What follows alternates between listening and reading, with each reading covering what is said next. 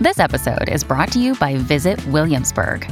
In Williamsburg, Virginia, there's never too much of a good thing. Whether you're a foodie, a golfer, a history buff, a shopaholic, an outdoor enthusiast, or a thrill seeker, you'll find what you came for here and more. So ask yourself, what is it you want? Discover Williamsburg and plan your trip at visitwilliamsburg.com. Another day is here, and you're ready for it. What to wear? Check. Breakfast, lunch, and dinner? Check. Planning for what's next and how to save for it? That's where Bank of America can help. For your financial to-dos, Bank of America has experts ready to help get you closer to your goals. Get started at one of our local financial centers or 24-7 in our mobile banking app. Find a location near you at bankofamerica.com slash talk to us. What would you like the power to do? Mobile banking requires downloading the app and is only available for select devices. Message and data rates may apply. Bank of America and a member FDIC.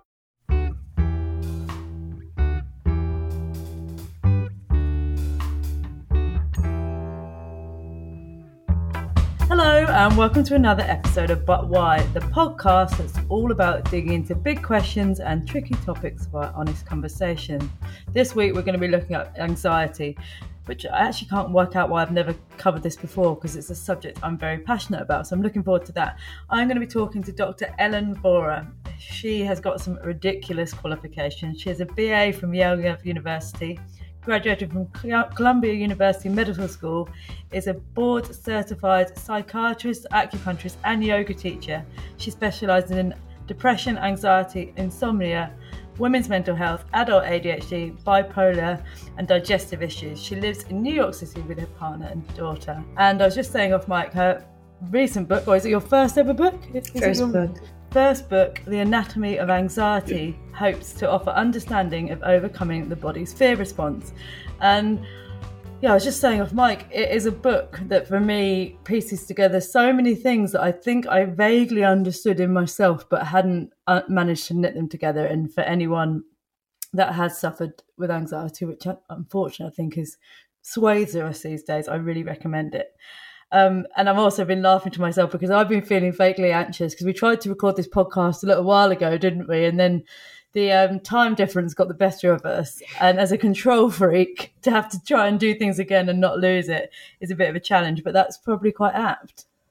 Um, definitely don't feel bad about that. And yeah, I mean, here we are. The anxiety certainly centers around themes of control and uncertainty and fear. And so it's no wonder. But let's all just take a deep breath and feel reassured. We're cool. Yeah, we're cool. And the thing is, day. um, exactly. That's why I always think things happen when they're meant to happen, and mm.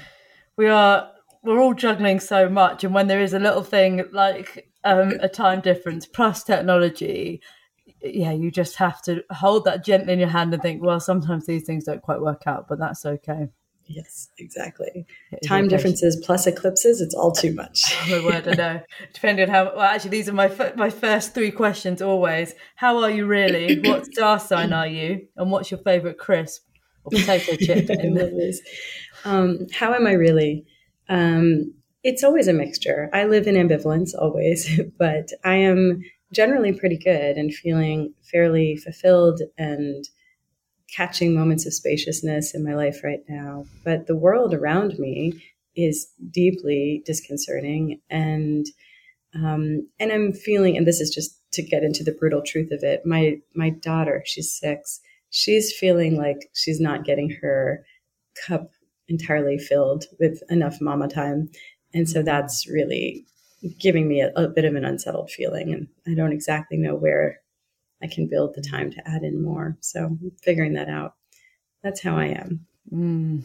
I'm, I'm going to come back to you on that. I want to know your star sign and your favorite crisp or potato chip. Star sign. So my sun is in Aries, and I apologize to all who have to interact with me for that.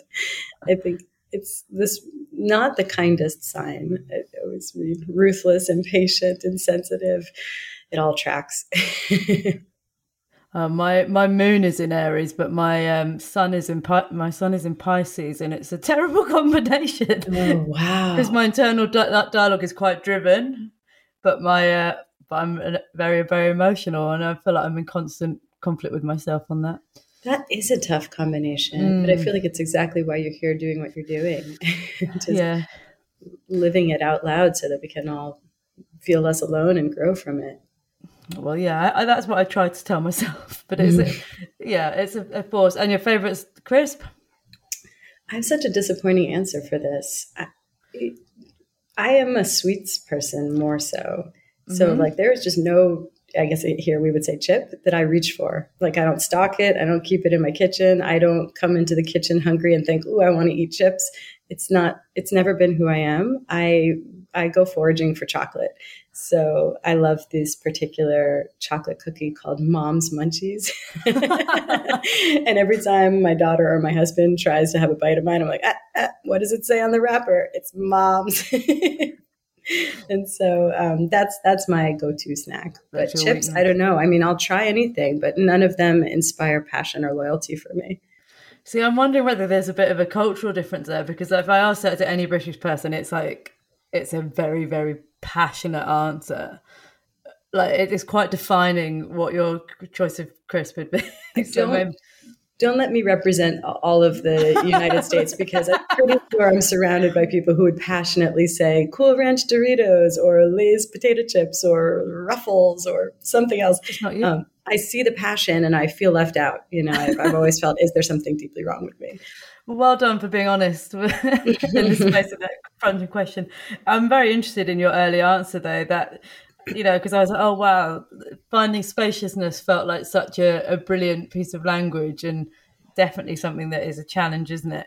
But I know that exact wrangle that when I feel like I can just about find some more more time for myself in any capacity, I automatically swing to that concern that therefore my children aren't getting what they want. And it's the eternal struggle. Mm-hmm.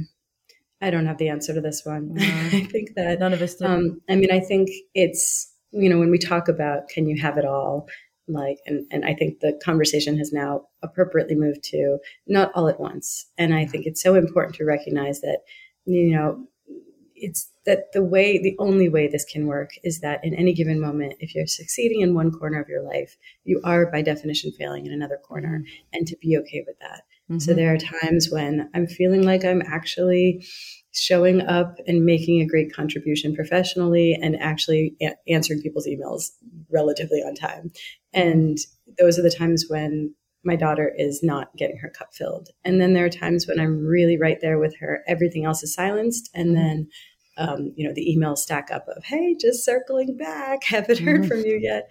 And so to be okay with all of those little pockets of failure that have to exist in order for us to pour ourselves into something else. And, you know, our conditioning doesn't tell us it's okay to be failing in any areas. No, it's true. And it, you just, I think you just have to try and get more and more comfortable with it. And what I'm finding, my eldest son is, is nine. And what I'm appreciating is that he is being, now of an age where I can talk him through that a bit and talk him through, you know, I've got a really important thing at work at the moment. It's for a time.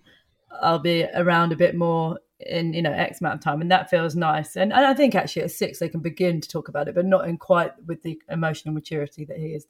So well, that helps. I mean, the fact that my daughter can talk about it right now means we're really talking about it. How much she's feeling like she's not getting mm. enough time with me. So that's it's it's top of my mind, and I'm certainly going to try to structure the next several weeks around how can I be more present. Mm. I do wonder though, because it's interesting. I've got a, one of my children is, is, is seven, but a lot of my friends with kids of a similar age, we've also in a, been in a very skewed thing where they had so much access to us for a couple of years during the pandemic that that this going back to this time feels like we're really absent when we're at, we're not we're just closer to what is is a more conventional balance i suppose yeah i think that's exactly right but it it, it opens up bigger questions of well what is like you know they got used to that more access to their parents mm. and now we're all kind of going back to normal as it were but mm. is you know i wonder like what is right?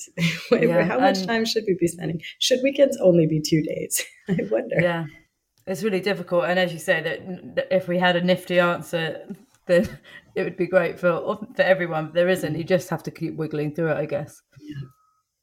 So to talk about anxiety, what what do we mean when we say anxiety? It feels quite a, a broad term these days. Oh, this is the only question I have a worse answer than the, the crisp one. I think that you would think I have an answer at this point.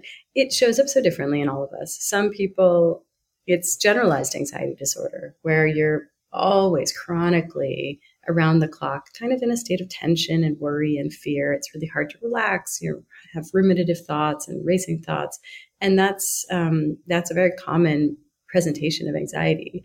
But for somebody else, they might have a relatively calm baseline, but it's interrupted by the occasional panic attack. Or someone else might have social anxiety or OCD. So it shows up so differently in all of us. And there's also a lot of debate these days on sort of dividing what's clinical anxiety versus quote unquote just stress. And mm. I I actually don't appreciate that conversation very much. I think it's not that useful. Um, I, I tend to think all suffering is very valid and deserves you know efforts to relieve that suffering. And so this gatekeeping we do around mental health diagnoses, I understand why it's there. You know, we need to standardize diagnoses for research. Mm-hmm. We need to um, put up some barriers before we do invasive interventions like medication. Mm-hmm. But since I take a holistic approach and I'm using things like diet and lifestyle that don't have side effects, they have side benefits, mm-hmm. um, I don't think there needs to be any gatekeeping. And if someone is subjectively connecting with this word, anxiety, I think, well, come on over. You belong in this conversation. Let's try to troubleshoot think about ways for you to feel better. Yeah, because yeah, no, there is no downside to to working on all the bits that you talk about. Everyone could benefit. You know, you're only improving your baseline. Did did did your interest in it come about from your own personal experience? Absolutely. I mean, it's a combination. For me, anxiety is not actually my Achilles heel. Um, I, I, go to sort of different dark places when I'm not well, but um, but as a psychiatrist in practice now for 10 years since graduating from my training, it you know I got the memo. Everybody coming into my office was struggling to some extent with anxiety, and it felt like such a vast problem. And all the DMs I would get, people reaching out through the contact form on my website, anxiety was coming up over and over and over again, and it felt like I had to speak to this in, in a way that scales and reaches a broader audience than just my patients because I actually really enjoy treating anxiety and I get kind of excited at the opportunity to help someone with their anxiety because I think it's an enormous problem with a lot of low hanging fruit. There's a lot that we can do to reduce suffering upfront relatively readily. And mm. not here to say we solve all of the anxiety of the world. A lot of that is actually not even pathologic. It's it's there as a way that our bodies are communicating things are really not okay. But a lot of these aspects of anxiety are pretty treatable. Yeah, I think that's such an in, important message. I want to speak a bit about my own personal experience of it for, for some context. I really remember having panic attacks from such a young age. I was trying to, in prep for this, put put an age on it, but definitely early teens, which would probably add up because it's probably around a very hormonal time in your life. And then in my late 20s, got to a point of, of fairly crippling anxiety where it was affecting my commute to work. And then it was actually starting to affect before my commute to work. And then bit by bit, you're, you're editing your life to te- do more and more complex journeys that, in my case, avoided getting on the tube. And suddenly, then you're starting having a panic attacks at home. And, and that for me was the okay, this is that's a problem with a, a, a disorder like this. It, it can spiral, can't it? it? It starts as a I'm feeling a bit uncomfortable on this journey, and before you know it, you put in these control systems and try and like, help it perhaps in the wrong ways, and suddenly it's taken over more of your life. And then went to the doctors and, and never went on medication. Had um, CBT, which was amazing. And even way all the way along through that process, I thought this isn't working, this isn't working, this isn't working. And lo and behold, it, it worked. But what's interesting for me is then, you know, I'm now in my early 40s, reflecting back, I can see that so much of my anxiety was actually linked to my lifestyle, but and in particular around drinking and just generally not taking care of myself. But at no point in the conversation with anybody did those things get tied together. And i find that yeah it's not a criticism of the system but it just feels like such a, a missed opportunity. Yes yeah i mean i have so much to say on everything you just brought up one is my own similar experience which the psychiatrist i worked with you know i went to weekly therapy through med school I love him. I thought he was incredible and so wise and so supportive. And he was really, you know, someone who made me feel witnessed and, and understood. But m- man, because of our training, because of the system we, we, we work in, he never caught the things that were actually contributing to my depression. Mm-hmm. like they were, now I look back and it was obvious I would catch it in a first visit with a patient but that's partly the altruistic drive of you know everything that was missed for me i'm really trying to do for my patients and and, and in the process probably missing other things that he was really good at um, so the and cbt is wonderful and all my patients when i refer them out for cbt they have that same experience of like i don't know if this is working. I don't know if this is working. And then you check in six weeks later and you're like but you've stopped having panic attacks. So what do we define as working? Um, but I, I, think that um, and and and the way that you mentioned making your life smaller around panic is so common and so troubling. Mm. you know mm. that people with anxiety end up saying no to things and taking longer more intricate commutes. And then their life just gets smaller and less expansive and in a weird way it's the avoiding those things that make us anxious that make them proliferate in our imagination mm. it's, it's like it makes it worse and that's where kind of behavioral therapy, and particularly a subset called exposure response prevention or exposure therapy, um, is very good at making us do it anyway mm-hmm. and kind of go straight to the heart of darkness and then realize that that's actually what chips away at the anxiety. It's hard to do. Um, there's a man named Barry McDonagh, I think, who wrote a book called Dare, um, where he talks about how it's in the resistance to what makes us anxious that we really make it worse. And it's by running toward it um, that it, it becomes less of a problem in our lives. And it's it's completely counterintuitive, but it is helpful. Yeah, because it's exactly that. It, it, it was that juxtaposition that got me because I knew in myself that I was quite brave and quite up for, you know, I traveled and I'd done big presentations. And then suddenly my commute was what was flooring me and uh, yeah you, you, shrink yourself and i was like i know i'm brave but i can't rationalize this and yeah you're right exactly that if you can go towards it you can conquer it and for me what really helped is actually beginning to understand how a panic attack worked that you know this is your adrenaline coursing through your body lean into it stop fighting it and then almost by the time we've done that it's beginning to dissipate for you through you but it's the the fear of getting the panic attack, as you say, is is crippling. Which you know, I want to validate. Like panic is exquisitely uncomfortable, mm. and so it's understandable that people who suffer from panic attacks start to organize their life around avoiding it. Um, it's it's just that it turns out to be a strategy that's unhelpful rather than helpful.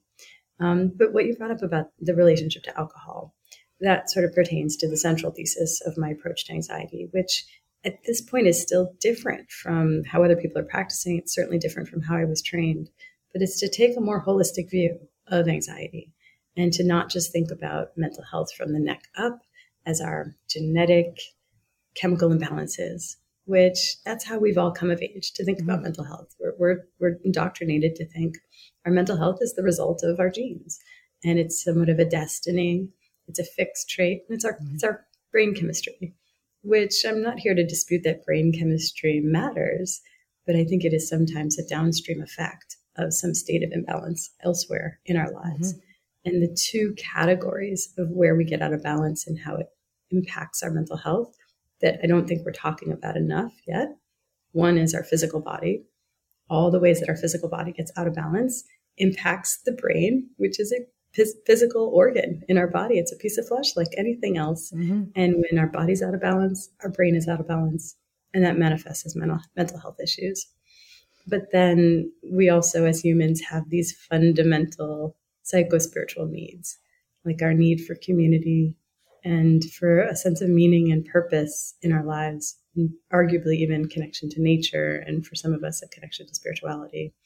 And that's where um, you know, I wasn't taught about that. We're squeamish about these things in medical training, but I've realized I've been doing my patients a disservice to not at least broach those questions and and say, you know, where are you finding meaning and purpose in your life? And that is really central to our mental well-being. We can get our brain chemistry right, we can get our whole physical body into balance, but if we are disconnected from all of these core psychospiritual needs, I don't think we feel fully well. I think you're so right. I mean, ultimately, for me, through any bad patch of mental health, it's finding any kind of purpose has been has been the the thing that shifts the balance. Whether that's yeah, I mean, on the smallest scale, right through to the biggest scale, isn't it? And that it really does come from your sense of self, which no medicine or therapy can it, it can help you access that, but that is the, the crux of it, isn't it? Exactly what, yeah, what another thing that was really fascinating to me, and it, it ties back into this idea of anxiety being a lot landed in the body, is both the um, link to blood sugar and the, the link to hormones. Could you say more about that? Yeah, so so this is under that that part of the triangle that is the way physical health impacts our mental health. And in my book, the way I describe it, it's really influenced by um, this brilliant author named Julia Ross, who wrote a book called The Mood Cure. And she defined that we have false moods and real moods. A real mood, something happened, and we're in a mood as a result. There's been a loss, we're grieving. Mm-hmm. But a false mood are those times when, seemingly out of nowhere, we're suddenly anxious or angry or sad, irritable, and our brain is always all too happy to swoop in with an explanation. It tells us a story. Oh, I'm anxious because of that email or because of this interpersonal situation that feels unsettled. And those problems are always valid.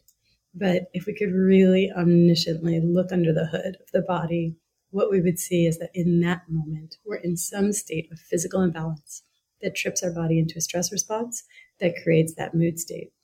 And this is actually a very hopeful and empowering view of mental health because mm-hmm. we can't do a lot about our genes. We can do a lot about this. So, blood sugar, alcohol, hangovers, hormonal imbalances, inflammation, anything off with our digestive tract, micronutrient deficiencies, chronic sleep deprivation, all of these things are very mm. central determinants of our mental health. And most of them, there's a lot we can do. There's usually a pretty straightforward path to supporting them. Blood sugar is often where I like to start with my patients with anxiety because it's such a quick win. Many of us are on a blood sugar roller coaster. Our modern diets are built on a foundation of refined carbohydrates and coffee drinks that are secretly milkshakes and rosé all day. So our blood sugar is swinging up and then it's crashing. And when it crashes, our body has a stress response. That's the design. We release cortisol and adrenaline. That cues the liver to break down its storage of starch so we can restore our blood sugar to normal levels. We can live to see another day. It's a good system, mm. but it has as a side effect that we're in this all out stress response in our bodies. And that can feel synonymous with anxiety or panic or feeling overwhelmed or waking up throughout the middle of the night. And so I like to encourage my patients to stabilize their blood sugar to avoid a lot of unnecessary stress responses and unnecessary anxiety. And there's two approaches. You could do the definitive solution where you are eating a blood sugar stabilizing diet, real foods, you eat like your great great great great grandmother ate, more healthy fats, less refined carbohydrates and sugar. Some people are like, okay, I'm ready for that. Other people, it makes your eyes want to roll to the back of your head and it feels daunting. And so then there's a hack that's supportive. And you can just take something like a spoonful of almond butter or coconut oil in anticipation of your typical blood sugar crashes and that gives you this safety net of stable blood sugar that can then blunt any superimposed crash. Mm-hmm. So if you know that you go to the snack room at three to forage for chips or crisps or cookies, um, maybe you take a spoonful at 1.30 or 2 in the afternoon. And if you know that you pick a fight with your partner at 5 p.m. in the afternoon, you know, then maybe you take a spoonful at 3.30 or 4. Um, I'm, I'm nodding along because actually I had one of those weird, um, very that when some massive synchronicity in my life. So when I was reading your book, I was also wearing a, a blood sugar monitor. I wore mm-hmm. a, a, through the work that I do at my local gym. I wore a glucose monitor for a month, and it was one of the biggest reality checks I've ever had. I have to say, I thought I had a pretty good understanding of how my body functioned and being able to reckon. I I knew that I understood that I had blood sugar crashes, but I hadn't understood that that was actually happening all day, every day, as a norm. Uh, it, was it was a real shock actually. It, it made me question entirely the way that I've been eating and and the constant stress I was putting myself on. And what also surprised me is that I was when I drank coffee when I was tired, the, the stress response or the the blood sugar response was huge. So it's that idea that you're piling things on. I'm already tired. I'm adding some caffeine. Probably then I'm going to crash. So I'm going to have a, a brownie, and you're just pushing your body further and further into a kind of constant state of stress. Even though for me, unfortunately, that had become something that felt quite normal you know, if you'd have asked me, was my body in that response before I'd had this monitor and I really wouldn't have known that. And I was just thought, wow, how many people? And then I'm suddenly looking at everyone's diet, seeing what people are doing, thinking, wow, you have no idea what's going on for your body, even when you know, yeah, it was it was shocking and surprising. It's amazing, right? I mean, it's somewhat universal. Everyone who walks into my practice shares these two traits. One is that they, you know, are waking up tired, sleep deprived because mm-hmm. of life, because of doom scrolling late at night, whatever the cause, piling on a strong cold brew coffee and then craving sweets and then, you know, it, on and on, and then alcohol at night and waking up hungover. And and they also have anxiety. Mm-hmm. And I see that human suffering and I want to relieve it. And my mm-hmm. training says, well, let's talk about it for seven years. Let's give them a medication. Let's refer them for CBT. And all of that has its place. But what I started to realize was, well, let's get their blood sugar stable. Let's get mm-hmm. them in bed a little bit earlier and set up for better quality sleep.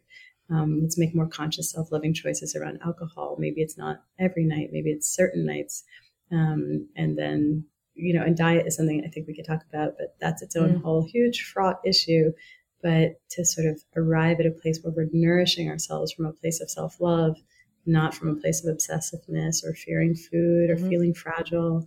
Um, but there are ways to approach nourishment, make it realistic, and and make it, you know, we stay whole. We're not mm.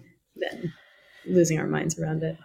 When you need mealtime inspiration, it's worth shopping Kroger, where you'll find over 30,000 mouth-watering choices that excite your inner foodie. And no matter what tasty choice you make, you'll enjoy our everyday low prices, plus extra ways to save, like digital coupons worth over $600 each week. You can also save up to $1 off per gallon at the pump with fuel points. More savings and more inspiring flavors make shopping Kroger worth it every time.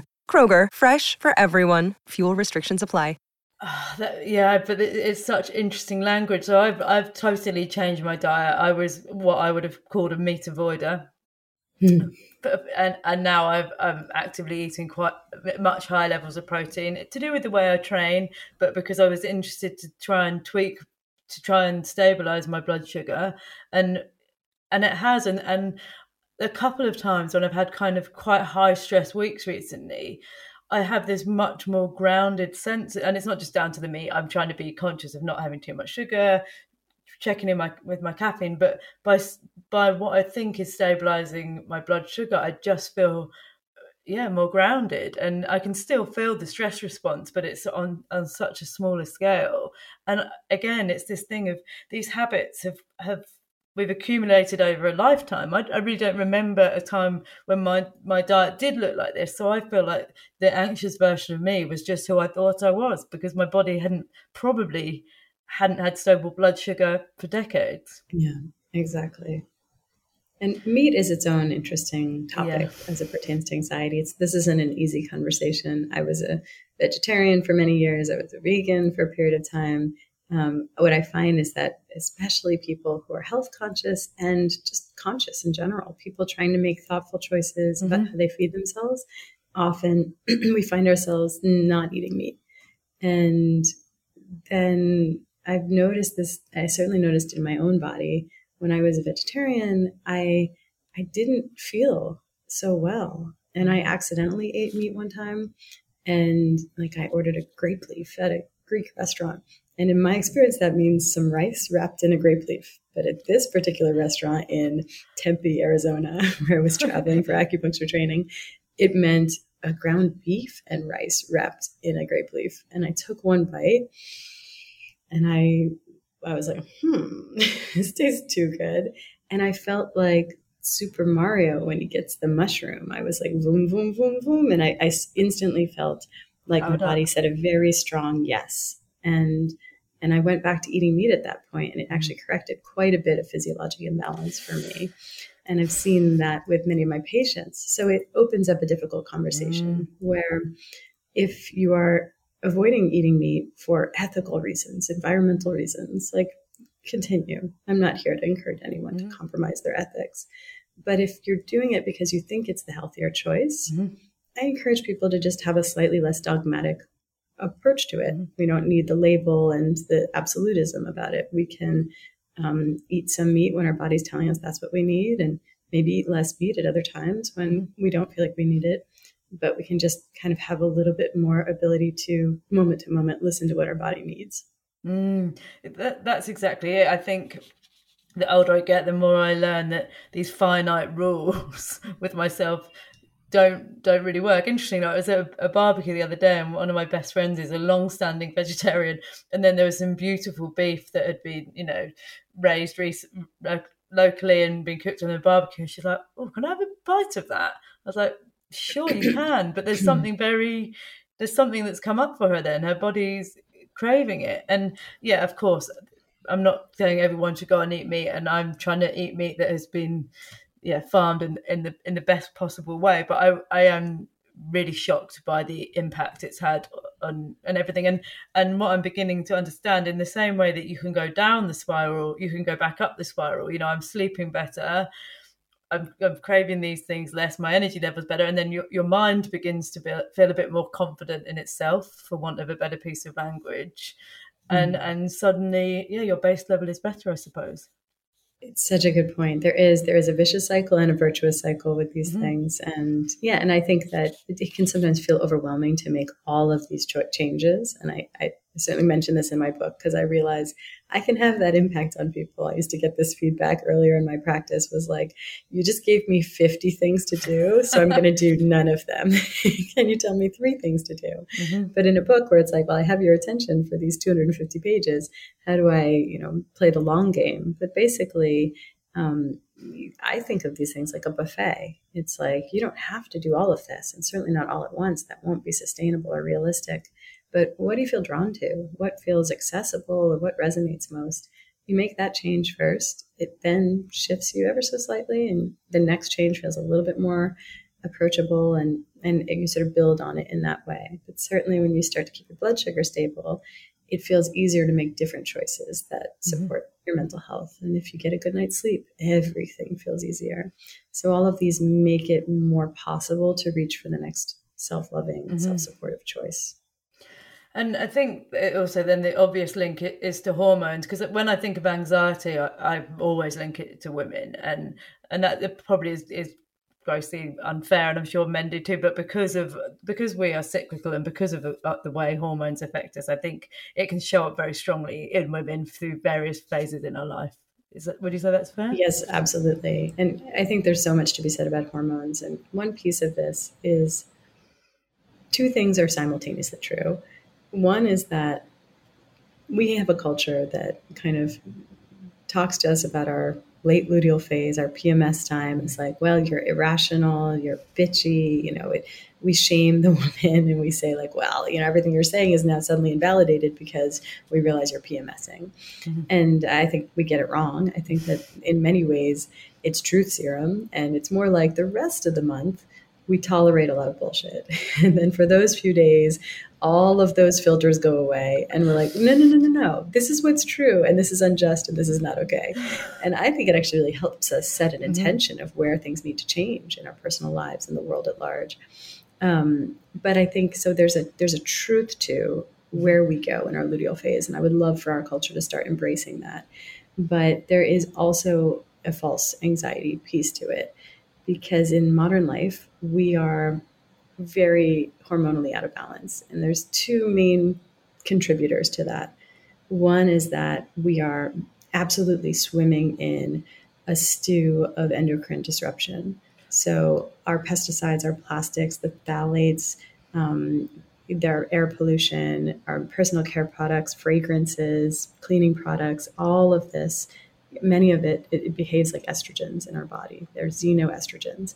So when we put that lotion on, when we spray ourselves with perfume, when we clean with those cleaning products, when we eat something that was sitting against plastic and it was warmed up there, um, this is just giving us an excess of estrogen in our bodies. And then at the same time, we happen to also be living in a state of uh, not enough progesterone because two things that we need for progesterone is one is cholesterol in the diet, and that's been shunned and sometimes medicated away. And then the other is not living in a state of chronic stress because mm. our body, it's the same progenitor, it's called pregnenolone. And when we're chronically stressed, it's a phenomenon called pregnenolone steal, where our body over and over again says, well, today we need the pregnenolone to make cortisol, our stress hormone, because we're dealing with extenuating circumstances yet again. And so we don't have enough pregnenolone left over to make progesterone. So we have this very exaggerated ratio of elevated estrogen and decreased progesterone. And it makes for a bit much more pronounced and uncomfortable hormonal drop right mm-hmm. before our period. And so I think that there's truth to our luteal phase, and mm-hmm. I think that there's exaggerated um, struggles in our luteal phase in modern life. Yeah, I think you're you're so right on on both sense, and it's quite hard to sit with both truths. But absolutely, if hopefully if you're looking after your body a little better, then then it shouldn't come and smack you around the face so much. But there there is truth in it, and normally the bit that yeah, all those thoughts rocking around your mind at the end of your cycle are often to the extreme. But I I like to think yeah, there there is a, a nugget of truth within them that is probably worth actioning. You know, I'm feeling undervalued, or I shouldn't have been committed to that, or I've been drinking too much, or I, I need some more vegetables in my life. Exactly. Unfortunately, fast forward a few days, and like, yeah, I'm fine. I'm back to being yeah, right. Forget all that. um, which we do need to take note of that, but I think also think there's a point that uh, you know modern life isn't designed for these ebbs and flows. You know, actually, as I was waiting to come on mic with you I remember to put my cycle in my normal diary because I'm going to try and not book podcast recordings like just before I, I do my period. Uh, yeah, before my period because I can't. I, my brain can't be that that public facing, and and actually a few weeks later they come much easier. But I need to remind myself to do that. It's like a secret weapon, and I mean we we live in this world where the work world, the expectations are designed by and for men, and and their sort of more twenty four hour cycle but we, I think it really can be a secret weapon to mm-hmm. schedule according to your cycle, where in your follicular phase, you feel more outward facing, more social, more optimistic, positive. Um, like that's when you want to be outgoing and, and be out in the world spreading your message. But in the luteal phase, it's so much more internally mm-hmm. focused. Mm-hmm. And that's when you want to be resting more and journaling more and taking up some salt baths and um, and and then it's those times when we schedule a big speaking event for our late luteal phase, and you get there and you're like, no, my body is screaming now. so yeah, I, I, really support. I love that you are. Yeah, I'm trying that. to. I'm trying to, but and that, I think that then helps, doesn't it? Because this is where, for me, the mind piece comes on. Because so I did have a big public speaking thing at a point when my hormones are dropping. You then go, oh, you're rubbish. You're terrible at your job. You shouldn't be doing what you're doing, and and so the, the link between the two becomes blurry. But actually yeah now we understand what's going on. The reason i've got increased anxiety is because hormonally I'm, I'm, meant to be hiding away from the world a bit. And we could maybe put out there that showing up in our raw unpresentable tired luteal phase is also actually doing something good for the world. And totally. we need those conversations too Yes, totally. It's true. Sometimes I've, I've been a, a, podcast guest at that point before and like given all of my like most raw things and it makes for great content, doesn't it? But it, you, know, you have to understand in yourself what's going on.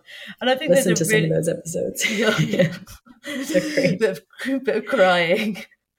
Um, but I think there's an important thing here amongst it all that I picked up in your book. But that fundamentally, we also have a bit of a fear of feeling stuff these days. Yeah, these days, always. Um, yeah, I mean, I think that we are raised in this really emotion phobic culture. And even if we're not fearing it, we're certainly not raised with emotional literacy, like having words to be able to define our feelings. Um, I, I, went to an emotional intelligence uh, lecture this past weekend. I was at my college 20 year reunion, and it was mind blowing. And he talked about how you know most people can really only name a few emotions. Like you're mm. sad, or you're angry, or you're happy, and it's like okay.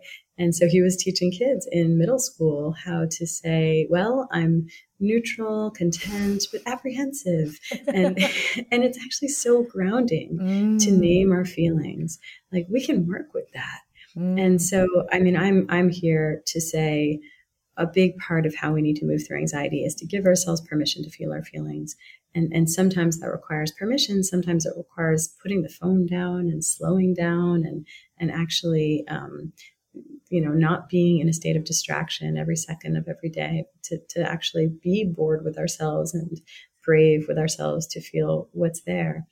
Mm-hmm. And I think that we are due for a cultural rebranding of crying. I think we got crying wrong. I remember I was at um, I was at a funeral, and someone said to me, "Be strong, don't cry."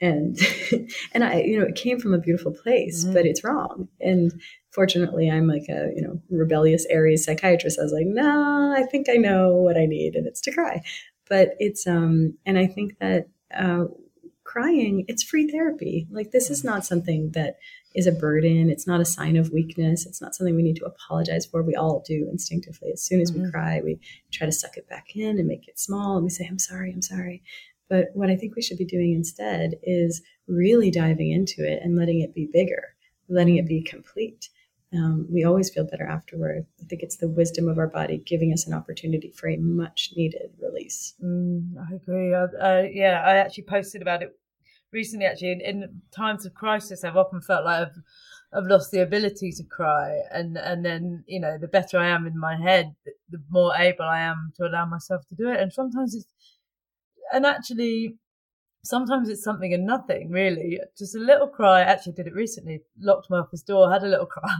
and then felt fine. There was nothing terrible going on. I was i was overwhelmed exhausted had an adrenaline massive adrenaline dump. And and i found it completely leveled me out whereas if i tried to hold that in for the rest of the day it probably would have spiraled into something far worse or i tried to that's what i think i'm wary of that sometimes I then attach, as you said earlier, I attach it to other bigger things. You know, mm. my, go home, blood sugar crash, have a fight with my husband, my marriage is doomed, it's all over. And actually, yeah, you if you you meet things where they're at straight away, you, you can supple that.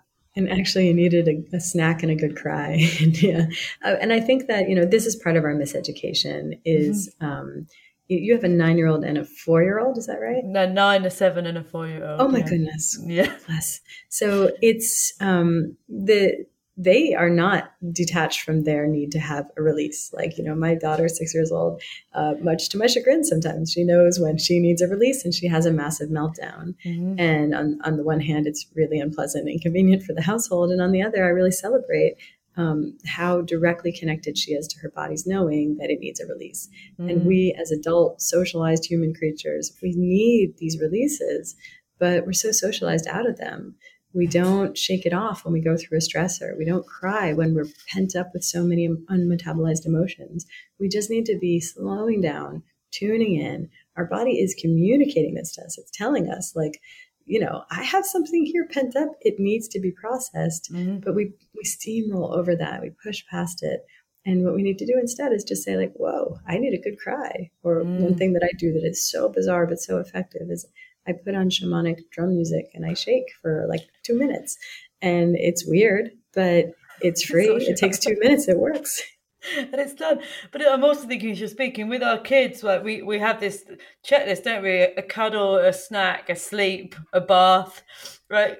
All of those things, a cry. And actually, if we applied those to ourselves, any one of those or that combination, it, it, there's most things will be sorted with that that selection of things. But we don't do it. You know, you have another copy, we'll keep going.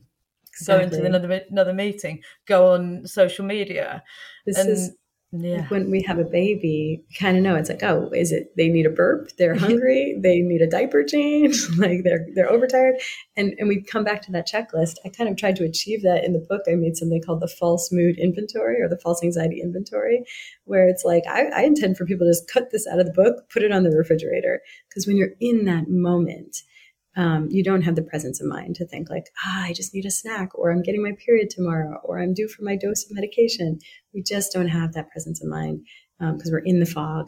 So to have a little reference list to cue us to be like, oh, I am hungover and I did eat something that doesn't agree with my stomach. Mm. That's why I feel a sense of the world barreling towards doom.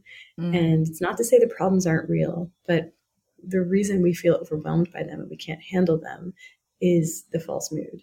And so, you know, just address, like identifying the state of imbalance, addressing it makes us much more resilient and able to take on the very real challenges in our lives. Mm, I think you're spot on. As you're speaking, I'm thinking important messages. I think for me is that, or for myself, that I would like to share is when I was in the the time when I my anxiety was most crippling. It's interesting. I use that language. I I, I just felt like the anxiety was taking over the majority of my life, and I could never imagine how it could just become something that I lived with. And I, I know so many people who who just soldier on with with crippling anxiety. When I really would love them to know that there there are so many things that can help shift the balance. There might not be a magic instant fix, but bit by bit you can change things for the better. It's it's such an important message and you know I live this and witness this all day every day. People come in to see me with crippling mental health issues mm. and time after time I like we we identify the source of imbalance, address it, and someone walks out able to lead a fulfilling life. And I'll, and I'll maybe just underscore one dimension of this, which is the whole complex issue around psychiatric medication. Mm-hmm. And that's a big nuanced topic. Mm-hmm. And sometimes we all kind of have that gut reaction when someone's talking about holistic strategies. It feels dogmatically anti pharma, which I'm not. I'm a psychiatrist, I prescribe medication. But what I've witnessed is that there are people for whom meds are the keys to the kingdom. It helps them, they feel better, it's life changing, life saving, and that's great. And, you know, if those folks want to use any of my strategies to augment their medication, feel free. But they're kind of not the people that need me. They're okay. The current state of our field serves them. But then there are the millions of people for whom medications have not been an adequate solution for mm-hmm. one reason or another. And, you know, maybe they tried every medication and nothing has worked, or something worked, but the effect faded, or they experienced side effects or contraindications, whatever the case may be. And it's for those folks that I really want to direct the message of, you know, they're disenchanted, they're despairing. And I want them to know that there's reason for hope. Mm. That medication, therapy, those are two very good paths up this mountain of healing, but they are not the only paths. There are so many other ways we can creatively think about how to support your mental health. And that's where, you know, what, what I really hope my book achieves is for people that are despairing, who feel hopeless, who feel like there's nothing I've done has helped, nothing's working, what's wrong with me. I just want those folks to know there's hope and here are the things that we can do, and you too mm. can feel better. Yeah, I mean, I, I want to do a cheer to say, yeah, don't. It's it's you know when your mental health is in crisis, it, it's such a impossible place to be. And know, as we just said, you you feel like there is no way out, but there really is, and it's not a dead end road or something you just have to carry on with. I hope that that helps someone who is feeling that because I've, I've got so much empathy for them. Yeah, exactly. I feel like that might be a really great place to end. But I always like to ask two questions. Mm number one, um, where can people find you and do another actual shout out of your book because I think it is going to be vital for people. Um, where you can find me, I'm most active on Instagram. I'm at Ellen Vora MD, and same handle on places like Twitter and TikTok, where I'm like embarrassingly not effective. So if you want a good laugh, head on over to TikTok and see a boomer trying to do those videos. But um, and then my book is called The Anatomy of Anxiety and it's certainly my life's work distilled into about 250 pages. And I really hope it can help whoever needs a little encouragement and some strategies to support their anxiety. I, I, mean, I, I, can't push it any more than I pushed it, but I really recommend it to everyone. And and also, I think it's useful for anyone who's got a partner or a friend or a sibling who struggles with anxiety, because I think when you struggle with it and other people don't, it can be quite hard to understand. So maybe it's useful in that space too yes, there are certainly sections of the book that I almost intend for the people around the people with anxiety, just to better validate and support and um, you show it more effectively. And, and to also let people know you don't need special training or special skills to support someone who's struggling. We, it's just mm. showing up with our full humanity and conveying with our body language like the way you asked at the beginning how are like how are you actually feeling? Um, we can ask somebody that and create the space for them to process and feel heard and understood and mm. witnessed. Because that's the, the other layer that comes into it isn't it? You begin to feel ashamed and embarrassed and and because often at its worst it can be quite irrational or can make you feel quite irrational and then someone gives you a loads of rational answers back which is best meaning but it's it's more complex than that yeah. and yeah to, to feel understood and heard and yeah I, I remember in the middle of it just having to have people repeat stuff back to me over and over again until it went into my head which is is it's a hard place to be but i'm very grateful to those people who did do that mm. Um, and my last question is if you could have an honest conversation with one person, who would it be and what would you say? oh, I mean, the temptation to like say Beyonce or Oprah or Jesus. But I think if, if I'm being honest, right now in my moment, in this moment, um, my mom passed away in 2015. And I, I think I would just want to have a conversation with her. I would want to know how's she doing? How is she in at this at this stage of existence that I hope mm. she's still in. Yeah. Oh, so that was before your daughter was born. It was when I was pregnant. Oh, yeah. That's so difficult. Yeah. I know you've written a book. Well, I mean, yeah, it'd be amazing to know what she made of all of that, wouldn't it? It would be. Well, that's yeah. a good a good final choice. Thank you so much for such a um, valuable, yeah, valuable book and a valuable conversation. I really appreciate your time. Mean, thank you. Thank you for doing what you do.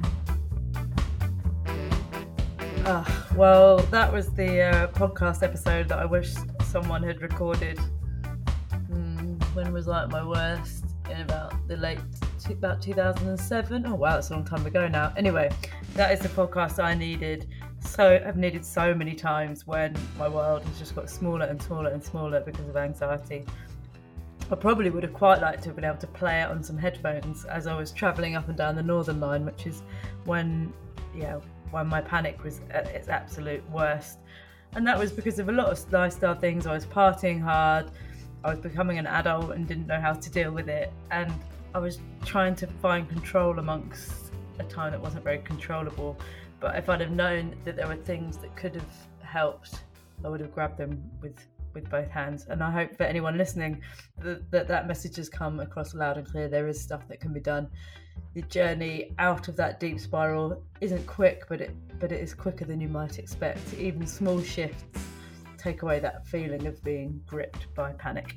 Um, and thank you, Dr. Ellen, for taking time to do this recording for the second time after we got that slight technical error last time. It was a brilliant conversation. And that's a wrap. Thank you for listening to But Why. I'm forever grateful to have you here. Um, please join me next week for more honest chats. In the meantime, do get in touch with any guest suggestions or any feedback, especially if in particular around the subject of anxiety. The email is butwhy at clemmietelford.com.